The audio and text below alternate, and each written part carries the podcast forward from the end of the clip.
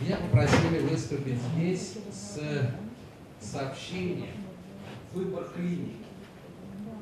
И э, коротко, коротко представлюсь. Я уже говорил, что э, я сам сосудистый хирург, 26 лет э, провел в операционной, последние 12 лет в клинике Нюрнберг.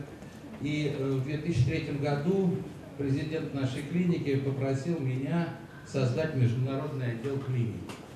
Это был первый международный отдел государственной больнице Германии. В 2003 году мы его создали. Э, я им руководил до 2007 года, и в 2007 году э, я ушел из клиники и ушел, как, как говорится, в свободный план. Сфера деятельности я коротко остановился, значит, организация обследования, санитарная авиация и консалтинговые услуги в сфере больничного менеджмента в сфере медицинского строительства. Э, Возвращаясь к вашим первым двум слайдам, э, Витя страдает артрозом, э, я с этим сталкиваюсь каждый день. И много лет назад, когда я приехал в Германию, мне нужно было в Мюнхене сдавать специальный экзамен по сосудистой хирургии. Это достаточно интересная история, когда сидят два экзаменатора сосудистых хирурга, а между ними и третий в моем случае был профессор микробиолог, который в сосудистой хирургии мало что понимает. Один из коллег достал снимок ангиографии, показал мне и говорит, что видите? Я говорю, вижу то-то, то-то и то-то. Он говорит, что будете делать? Я говорю, мне надо посмотреть больного. Он говорит, ерунда, я вам показываю стандарт диагностики. И тогда я для себя э, открыл такую интересную форму. Я ему сказал, простите, коллега, но я не ремонтирую снимки. И э, для меня вот ваши первые там два случая или три случая очень показательны. Я таких запросов получаю каждый день по пять штук. Поскольку, поскольку я сам врач, для меня важно поговорить с пациентом и понять не просто его соя 30 и не просто гемоглобин 90.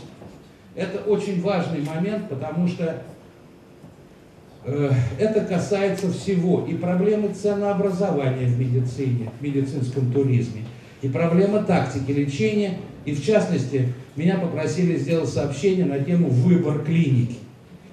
Я бы расширил эту тему и э, сказал бы так. Выбор клиники и роль посредника. Хотя я не люблю это слово, и на сегодняшний день огромное значение играет так называемый для меня менеджмент продаж. Э, как это не грубо звучит, продажи в медицине, но это так, медицинский туризм – это продажа э, медицинских услуг. И э, в принципе, э, 100%, ну скажем так, 90% немецких больниц хотят иметь иностранных пациентов но из них 90% не приспособлены для приема иностранных пациентов. Потому что для этого есть у меня следующие критерии выбора клиники или выбора организующей компании. Откуда я получаю пациентов? Мы имеем за 10 лет существования примерно 5000 иностранных пациентов, и 90% из них приходят по сарафанному радио. Это наши бывшие пациенты нас рекомендуют. 10% дает нам интернет, хотя мы много вкладываем в интернет, много вкладываем, так сказать, в раскрутку проекта, но предложений на рынке услуг Германии огромное количество. И пациент сам не может решить выбрать правильную клинику. Вы знаете, я, для меня есть такое сравнение – Э, когда вы заходите в Google и даете основное ключевое слово «лечение в Германии», то сразу появляется 20 предложений лечения в Германии без посредников. Э, я хотел вас спросить, кто-нибудь заходил в Google и задавал тему «купить картошку не в магазине»? На сегодняшний день работа посредника – это не просто купи-продай, а это решить главный вопрос. Кого, куда и нужно ли в Германии? Наши преимущества. Преимуществ практически, ну, опыт я не буду касаться, да. Значит, быстрота реагирования на запрос. Поскольку, поскольку я сам врач, мой телефон, мой интернет всегда со мной в любой точке мира. И во многих клиниках есть международные отделы. Но они работают с 9 до 4. Мы работаем 24 часа в сутки, 7 дней в неделю. Лечение в Германии без посредников, о котором я вам только что говорил. Мне кажется, что в принципе это невозможно. Потому что все клиники хотят, но 99% не готовы к этому. Критерий выбора клиники. Высокий уровень медицины. Я думаю, на этом пункте останавливаться не имеет смысла, потому что уровень медицины Германии общеизвестен. Что очень важно, это организационная структура клиники. Человек, который приезжает из-за границы, это совершенно не тот пациент, который имеет медицинскую страховку и человек, живущий в Германии. Для него нужна определенная структура, определенное питание, определенная организационная структура, определенная опека, переводчики. И самое важное – расчет. Поэтому третьим пунктом я выделяю всегда честность клиники. Несмотря на известность немецкой медицины, к сожалению, во многих лечебных центрах, я не буду называть никаких названий, но честность отсутствует. Это слишком легкий бизнес и э, слишком, скажем так, бизнес как на базаре. Международные отделы клиник. Я 4 года руководил международным отделом в клинике Нюрнберг. И у меня был интересный разговор Э, с президентом клиники, а я хочу подчеркнуть слово президент клиники, это человек, который не имеет ничего общего с медициной, это менеджер. Э, как-то в разговоре со мной он сказал такую фразу, потому что для того, чтобы функционировать любому, любой организации, нужен маркетинговый бюджет.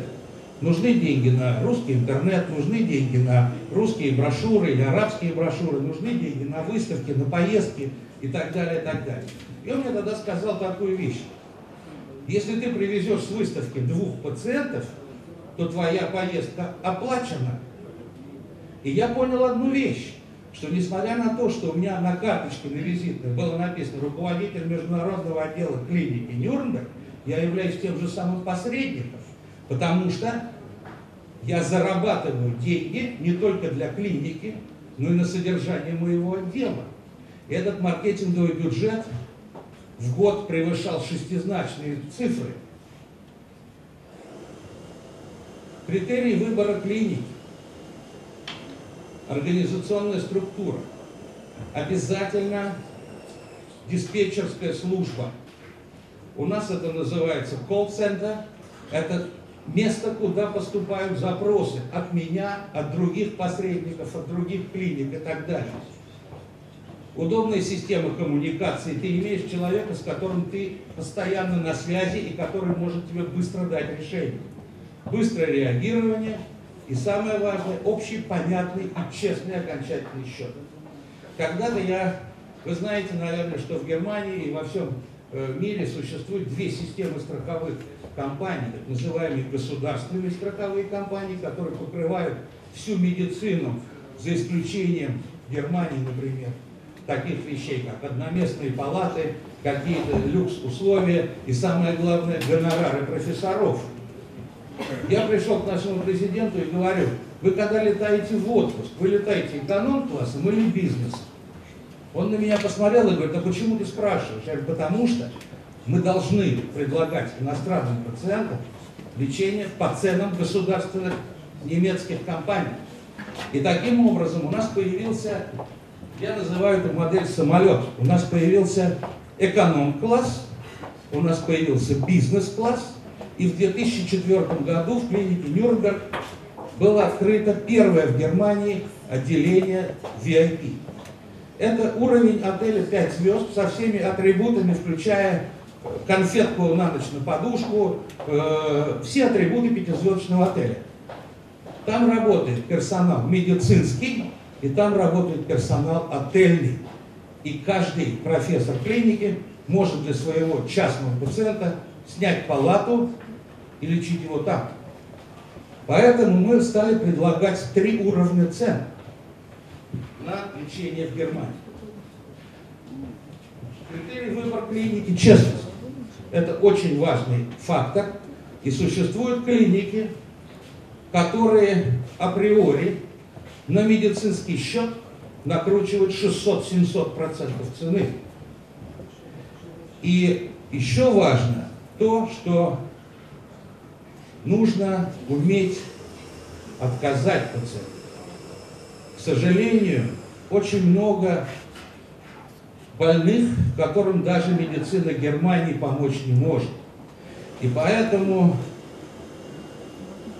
я примерно отказываю в 10% случаев.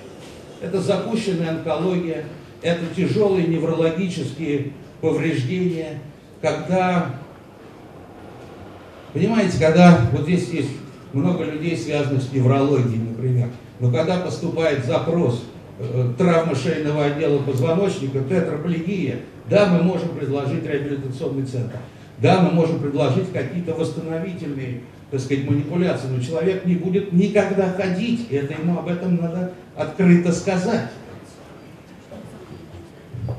Что касается запросов, таких запросов, как вы продемонстрировали, масса. Но я стараюсь с людьми всегда говорить и выкристаллизовать вот медицинскую часть. Э, мне достаточно, и те запросы, которые я перевожу и отправляю потом профессорам в ту или иную клинику, мне важно достаточно историю как бы болезни, которую напишет сам пациент. С такого-то времени жалобы на то-то, на то-то, тогда-то было проведено такое-то лечение, тогда-то были получены такие-то снимки, и вот и вот динамика снимков, например. Мой опыт показывает, уже говорили о том, что э, выработка стандартов.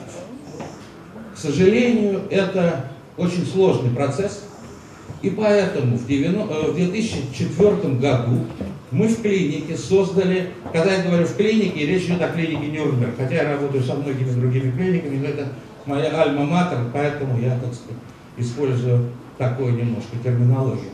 Мы в клинике специально создали амбулаторный отдел. Этот амбулаторный отдел позволяет нам э, проводить любые виды диагностики по жестко фиксированным ценам и максимально сжатые сроки. Дело в том, что мы используем этот амбулаторный отдел для первичной, скажем так, профилактической диагностики, так называемой программы чекап, которые стали очень популярны последние годы. Мы используем э, такую модель, которую я подглядел у своих детей. Когда они были маленькие, они очень любили играть в конструктор Лего. И тогда я создал такую модульную конструкцию, когда есть модуль гинекологии, модуль урологии, модуль э, глазных болезней, модуль там еще чего-то. И когда мне пациент говорит, у меня есть подозрение, допустим, на рак простаты, я звоню в эту диспетчерскую службу и говорю, мне нужен пакет урологии. Они говорят, отлично, цена у тебя есть, возможно, послезавтра. Это значительно облегчает работу и это значительно понятнее пациенту. На все эти исследования есть фиксированные цены. Я могу сразу послать пациенту. И в отличие от, скажем так, международных отделов, в этом прайс-листе дальше стоит наша работа организационная, составляющая процентное отношение от суммы, стоимость работы переводчика по часам, стоимость перевода медицинских заключений постранично, трансферы оттуда туда, отсюда туда, это все прозрачно. В клиниках международные отделы выставляют общий счет, в котором размазаны эти услуги. И для пациента это, в общем, не так понятно все. Этот амбулаторный отдел мы используем для того, чтобы сделать общую диагностику, сделать прицельную диагностику и используем для пациентов, которые приезжают к нам на контроль после операции, после терапевтических методов лечения и так далее. И, соответственно, результатами этого исследования может явиться лечение в Германии, амбулаторное лечение по месту жительства и лечение вообще не требуется. Поэтому мой вывод такой. Важно найти ненадежные клиники, а вам важно найти надежного партнера в Германии, который решает эту тему. Благодарю за внимание. Дамы и господа, вопросы? А, прошу.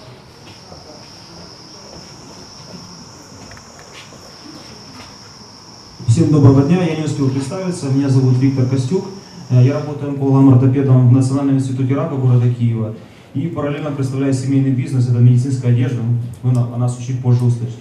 Спасибо. Очень, действительно, вот, что приятно, вот, искренне, э, скажем, э, ваш рассказ о вашей клинике. Я очень часто стыкаюсь с такой проблемой, что мои пациенты хотят получить консультацию за границей, но они не знают, насколько целесообразно туда ехать, нецелесообразно, сколько это будет стоить.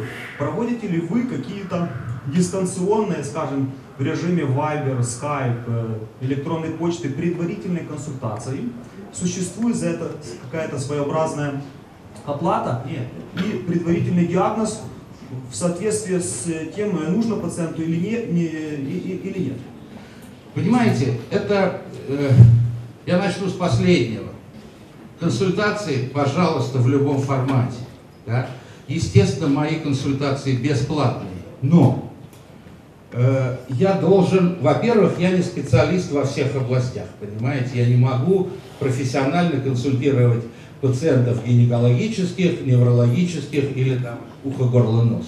Второе, хватит ли первичной информации? И мой опыт показывает, я не, не, не говорю, что процентов 60 э, диагнозов не соответствуют действительности, э, не соответствует в основном интерпретация. Понимаете? Э, вот вам элементарный пример.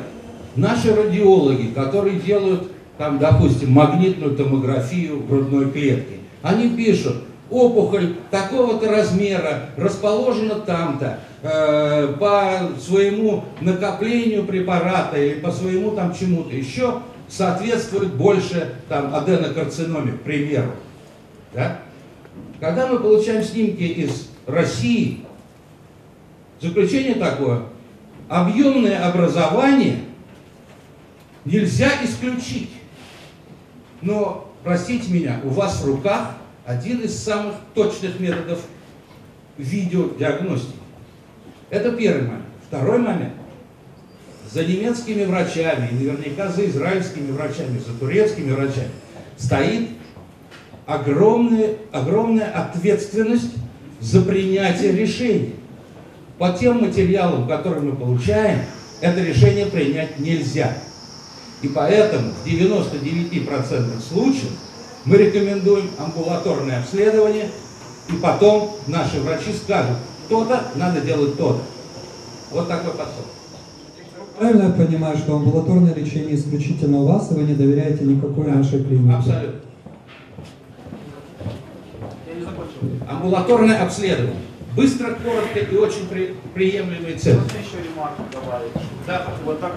Скорее всего, пациент, э, заочная консультация пациента перед приездом, она не проводится. Вы говорите, просто вам нужно приезжать и смотреть. Нет, да? я, я стараюсь пациентом говорить чисто как врач. Я примерно ориентируюсь, я, так сказать, знаю, о чем может идти речь, потому что за плечами все-таки 40 лет медицины. И э, для меня это и для пациента очень важно с точки зрения психологии. Потому что живое общение э, очень важно. Мое мнение. В таких случаях, что я делал, я говорю, что с учетом той информации, которую вы мне дали, или с учетом данной документации от вас, у вас, у вас больше данных за одно заболевание или другое, я рекомендовал приезжать отсюда. Но Да, примерно так. телемедицина, к чему я веду, что она сейчас становится э, более, скажем, Извините, я не верю в телемедицину. Я не верю в телемедицину, исходя из того, что я не ремонтирую снимки. Понимаете? Спасибо большое за, за ответ на предыдущий вопрос. А, Сергей меня зовут. Такой э, бизнес, можно вопросы, да? Да. Ну, то есть и медицина есть, и бизнес здесь есть, да? Да? Смотрите. Всегда есть. Окей. Кто здесь Да, у вас есть. очень большой опыт. Интересно было бы понять, какую сумму вы оцениваете объем выездного туризма из Украины вообще? Потому что вы должны были этим вопросом озадачиться когда, Да. когда-нибудь. Да. Вы знаете что, я вам скажу так. Вот из 500 человек в год примерно, 80% России. Ну, понятное дело. Дальше, э, раньше было немножко другое соотношение. Раньше было 70% Россия, 15 Украина, 15 Казахстан. Э, Сейчас по понятным вам причинам Да. это соотношение немножко сдвинулось. Э, Сейчас 80% Россия, 15% Казахстан, 5% Украина. А и в какую, это я правильно говорю, но есть еще кроме Германии, кроме вашей клиники, да, ну, кроме вашей клиники, есть еще весь остальной игроки на рынке. Вы знаете, есть, какую долю Германия займет в этой всей истории? Вот В понять, туризме да, хочу понять, сколько денег украинцы вывозят отсюда. не могу вам сказать по одной простой причине. Я пытался собрать статистику по многим крупным лечебным центрам Германии. Никто не дает. Вот, я, я об этом, об этом очень Никто такая- не дает. Э, Была интересная встреча три года назад во Франкфурте. Есть такая организация, называется Национальный туристический офис Германии. Они дали заказ Боннскому университету, и Боннский университет провел исследование иностранных пациентов статистики. Но когда я присутствовал на этом докладе, и, и профессор Боннского университета показывает цифру 78 тысяч иностранных пациентов приезжают в Германию на лечение. Дальше он показывает перелом ноги, аппендицит и еще что-то. Я говорю, давайте дефинируем совершенно четко, не по странам. Дефинируем, что такое медицинский туризм. Это человек экстра приезжает на лечение в Германию с, э, с точки с целью получения операции, здоровья и так далее. То, что вы показываете, это половина горнолыжников, которые падают где-то в горах, это не медицинский туризм. По моим представлениям, суммарно около 20 тысяч человек приезжает в. Германию. Да. Со всего мира. В основном две страны, два региона. Россия и арабские страны. Всё. Да. Это первый вопрос. Да. Можно еще раз Я боюсь, что я просто... так Не, сказать, не, вы просто, узурпирую. у вас уникальный опыт, поэтому извините, мы вас будем терроризировать. Давайте за кофе потом, да. Хорошо. Ладно, и а я тогда один еще вопрос Да. задам. Смотрите, есть взаимодействие, есть понятие комиссионных Да. между немецкими клиниками и посредниками либо на Украине, либо в Германии. Нету такого сейчас понятия. Окей. Немецкие клиники Я- юридически не могут платить Да, комиссию. вот это я хотел уточнить. Абсолютно обусловлено с точки зрения налоговой системы. Медицинские услуги по законам Германии не облагаются НДС. Как же с вами работать? Очень просто. Я работаю на комиссии, да? У меня в договоре на сайте с пациентами есть договор, мои организационные расходы составляют 15% от стоимости медицинских услуг. Как, например, да. Да, треть получаете вы. А, все, понял. То есть это уже наши просто Да. Э, И договоренности. 50% я отдаю на налог из остатка. Все, Так что вы получаете 5, и я получаю 5. все, все, все по-честному. Спасибо большое. Спасибо. Скажите, Виктор, все-таки был кейс эндопротезирования коленного сустава. Да. Размах стоимости. Значит, если речь идет о э, патологии суставов, мне нужны магнитные снимки. У меня есть специальный сервер, куда можно в облачном загрузить, и я, Коридор. коридор. и я могу совершенно спокойно показать. У меня есть ортопеды разных, так сказать, у меня есть спортивные ортопеды, которые делают артроскопически любые манипуляции. Примерная стоимость, цифра. Чего? Эндопротезирование. Тазобедренного сустава Давайте тазобедренного. примерно медицинская часть 20 тысяч евро. Второй вопрос. Доверите ли вы нашему врачу, который привозит к вам пациента на эту операцию, быть вторым, третьим человеком в операционной? Нет, не имею права. Это такое по всей Германии Да. или у вас? Дело в том, что, к сожалению, э, понимаете как, Э, врачи с русскими дипломами и с украинскими дипломами не признаны в Германии. Врачебные дипломы не признаны. Э, все работающие врачи в Германии имеют, скажем так, специальную страховку на врачебную ошибку. Да? Э, Иностранные врачи этой страховки не имеют. Э, Когда-то я организовывал большие пакеты программ об стажировке иностранных пациентов. Я тогда работал, только ушел из клиники, я знал всех профессоров, и многие из них ставили гостей на месяц в операционную, там, третьим или четвертым ассистентом, закрывая глаза на формальности. В Германии в 65 лет все уходит на пенсию, обязаны уйти на пенсию. Генерация вся сменилась, пришли молодые профессора, не хотят рисковать. Я почему спрашиваю? У меня две клиники за последний месяц, и наш врач поехал туда вместе с пациентом, да? У вас та же реплика, да? Спасибо большое. Если можно, вот такой вопрос, я не поняла просто. Э, Ваша клиника специализируется только на медицинском туризме, то есть только на иностранных пациентах, или все-таки вот какой процент э, граждане Германии? Давайте я тогда э, немножко проясню ситуацию. Я ушел из клиники Нюрнберг в 2007 году, 10 лет назад. Я создал, как у вас говорят, посредническую компанию. Но я работаю сейчас уже не только с клиникой Нюрнберг, потому что вот в связи с сменой генерации и так далее, я знаю, что лучший ортопед во Франкфурте, а лучший глазник в Марбурге, а лучший стоматолог там. Все Мое дело проехать, посмотреть в глаза и понять, насколько возможно адекватное получение расчета и насколько адекватна цена вопроса. То есть вы решаете, куда Да, направлять? да. Я поняла. Только То есть я. это не клиника, это чисто посреднические Вы знаете вещи что? профессионала. У меня Который есть... направляет. да. у меня название компании Clinical Solutions. И вот иногда мне звонят по телефону, говорят, вы клиника? Я говорю, нет. Ой, извините. Потому что я тоже поняла, что это Да. клиника. Но основное это слово во всей этой истории solutions, потому что мы предлагаем решение. Спасибо, спасибо, Виктор. Ваша визиточка есть там на стене?